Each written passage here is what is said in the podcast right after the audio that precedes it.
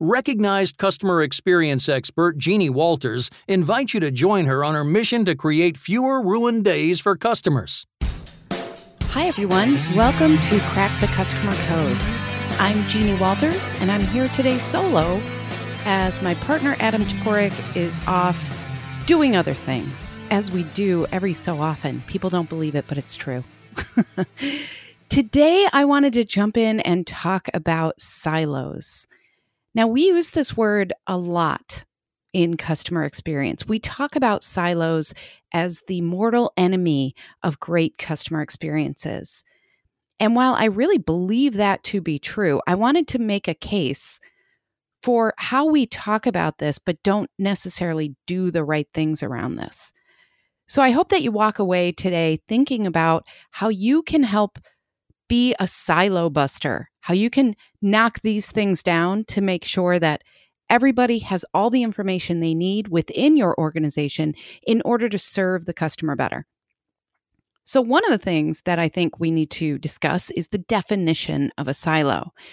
We talk about how in our organizations, a lot of times silos are really code for departments. And what I mean by that is, you've probably heard me say this before, but a lot of times our customer journeys are actually designed around our internal organizational charts, how our organization is set up, which is, uh, can I say dumb? Is that okay? I'm going to say that's kind of dumb, but it's how it's been done forever because we had the power to do that when we could control the linear process that customers were going through, it made sense to say to them, hey, customer, you are now going to move from marketing to sales. And once we woo you and sell you something, we're then going to move you over to account management. And that's because that's how we're set up. But now customers are kind of scratching their head saying, I, this does not work for me. You have to do what I want to do. And so it makes that so much harder. So, a lot of times when we talk about silos, we're talking about internal departments. Sometimes we call these fiefdoms because everybody wants their piece of the land. And I, I don't know if you guys have ever witnessed this, but I've seen a lot of tug of war over resources and prestige and uh, you know people in the organization between like sales and marketing or even um, innovation teams often have to struggle to get people onto their team so they're they have to really make a case and kind of work in an island. They have to they have to say to everybody like don't worry about us. Don't pay attention to what's behind the curtain here. And what happens then is that if that if they're working totally isolated it's really hard for them to then bring that innovation back to the rest of the organization and say look we figured this out. We're doing this for our customers and everybody feels disconnected from it and they feel like it doesn't have anything to do with them because in their department they were just talking about that same thing and they came up with a different solution so who's right so silos can be defined as departments or fiefdoms and I think that's where we kind of go to in our brains when we talk about that with customer experience. And that is absolutely an issue. And I want you to look around at your org chart, at your customer journey, and I want you to think where are we doing that to our customers? Where are we forcing them into our org chart instead of their journey? And then look for ways to bust those silos by saying, hey, innovation team or marketing team or whoever it is, we're working on some similar issues. So, how about we work together on this stuff? How about we make sure that we share information and that we don't get ourselves into a situation where we don't have the right information to serve our customers better?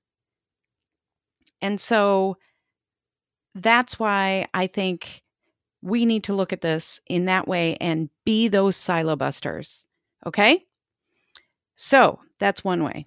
Another way I want you to consider silos the data itself right now. Customer data is becoming so um, prevalent.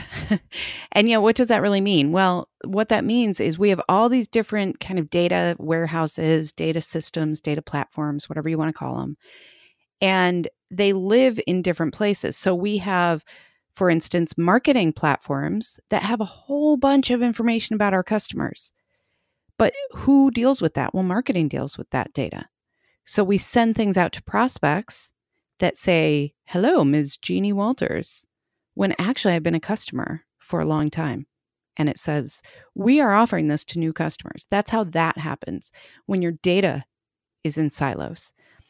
The other thing that can happen is the information then is handled differently.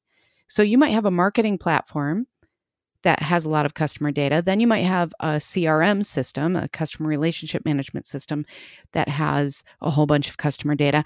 And then you might have a separate invoicing system or a payment system that has all sorts of different information about the customer. And what happens is one of those asks you to direct the customer as Ms. Jeannie Walters. The other one says it's Jeannie Walters. And the other one just says, you know, Jeannie Walter without an S because somebody typed it in wrong. So as a customer, I'm getting information very inconsistently that makes it look like you don't care about me, really. It makes it look like you don't care about the details to get my name right or to say it the right the same way across all of these systems even though gosh i swear i entered something once that said no just call me jeannie maybe i did that on the marketing platform and that information never made it to the rest of your data. That's another way we silo things and we cause problems for our customers. So the answer there is data integration which sounds so elegant and simple but you know what?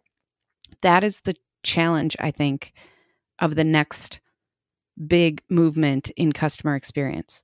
If you are a customer experience professional, data integration is your next big challenge because I am seeing this over and over and over, especially if you have large organizations, and especially if you have large organizations that have been around for a while. So there are all these legacy systems that were allowed to kind of live on their own. And now we're saying, wait a minute, we need to recognize the customer where they are. So, another challenge with this, folks, is that we don't necessarily know when our customer, Jeannie Walters, is actually married to Mike Walters. And so we don't know that. So then we're sending two postcards to the same house saying the same thing as if they're not both customers of our organization under the same policy, even. So, making sure that we get those details right, that we understand the data, that is so important. And yet, we're not talking about it in the big ways that we need to right now. So, I encourage you to ask yourself when you see that customer data in your system, the one you've been asked to use, are you really seeing everything about the customer? And if not, who can you ask? How can you start rattling the chains to say, you know what? I think we need to do better on behalf of our customers. I think that we need to make sure that we have a centralized place for this data. That is no small undertaking. That is no small undertaking. So I know that every single person who's in any form of IT or data warehousing or anything is cringing as I'm saying these things because I understand and appreciate what a big job this is. But the question is is it too big of a job to serve our customers for the long term.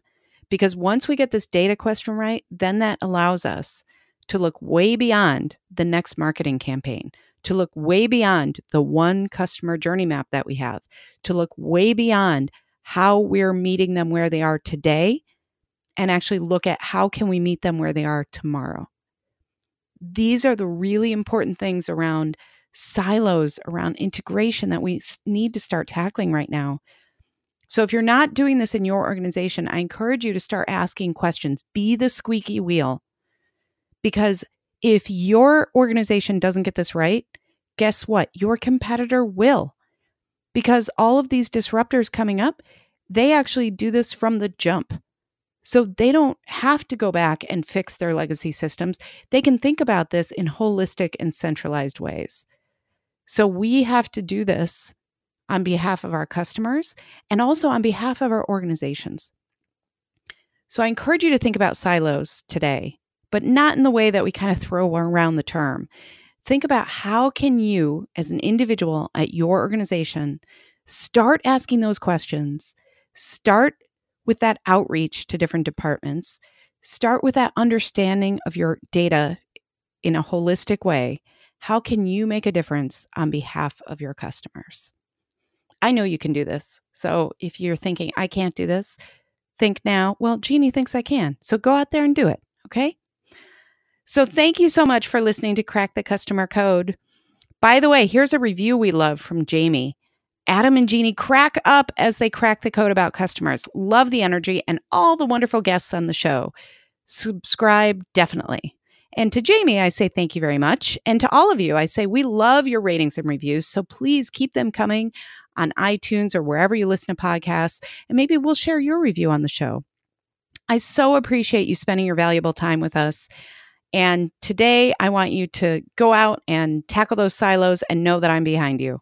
I'm Jeannie Walters. You can find me on LinkedIn and LinkedIn Learning, or just visit our site at experienceinvestigators.com.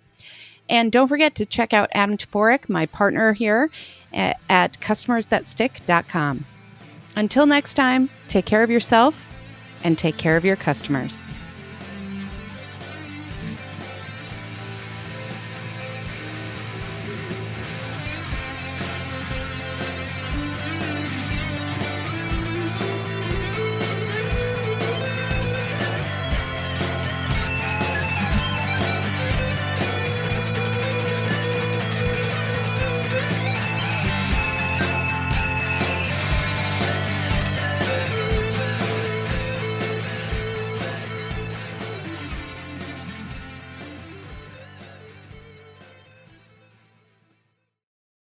This podcast is a part of the C Suite Radio Network.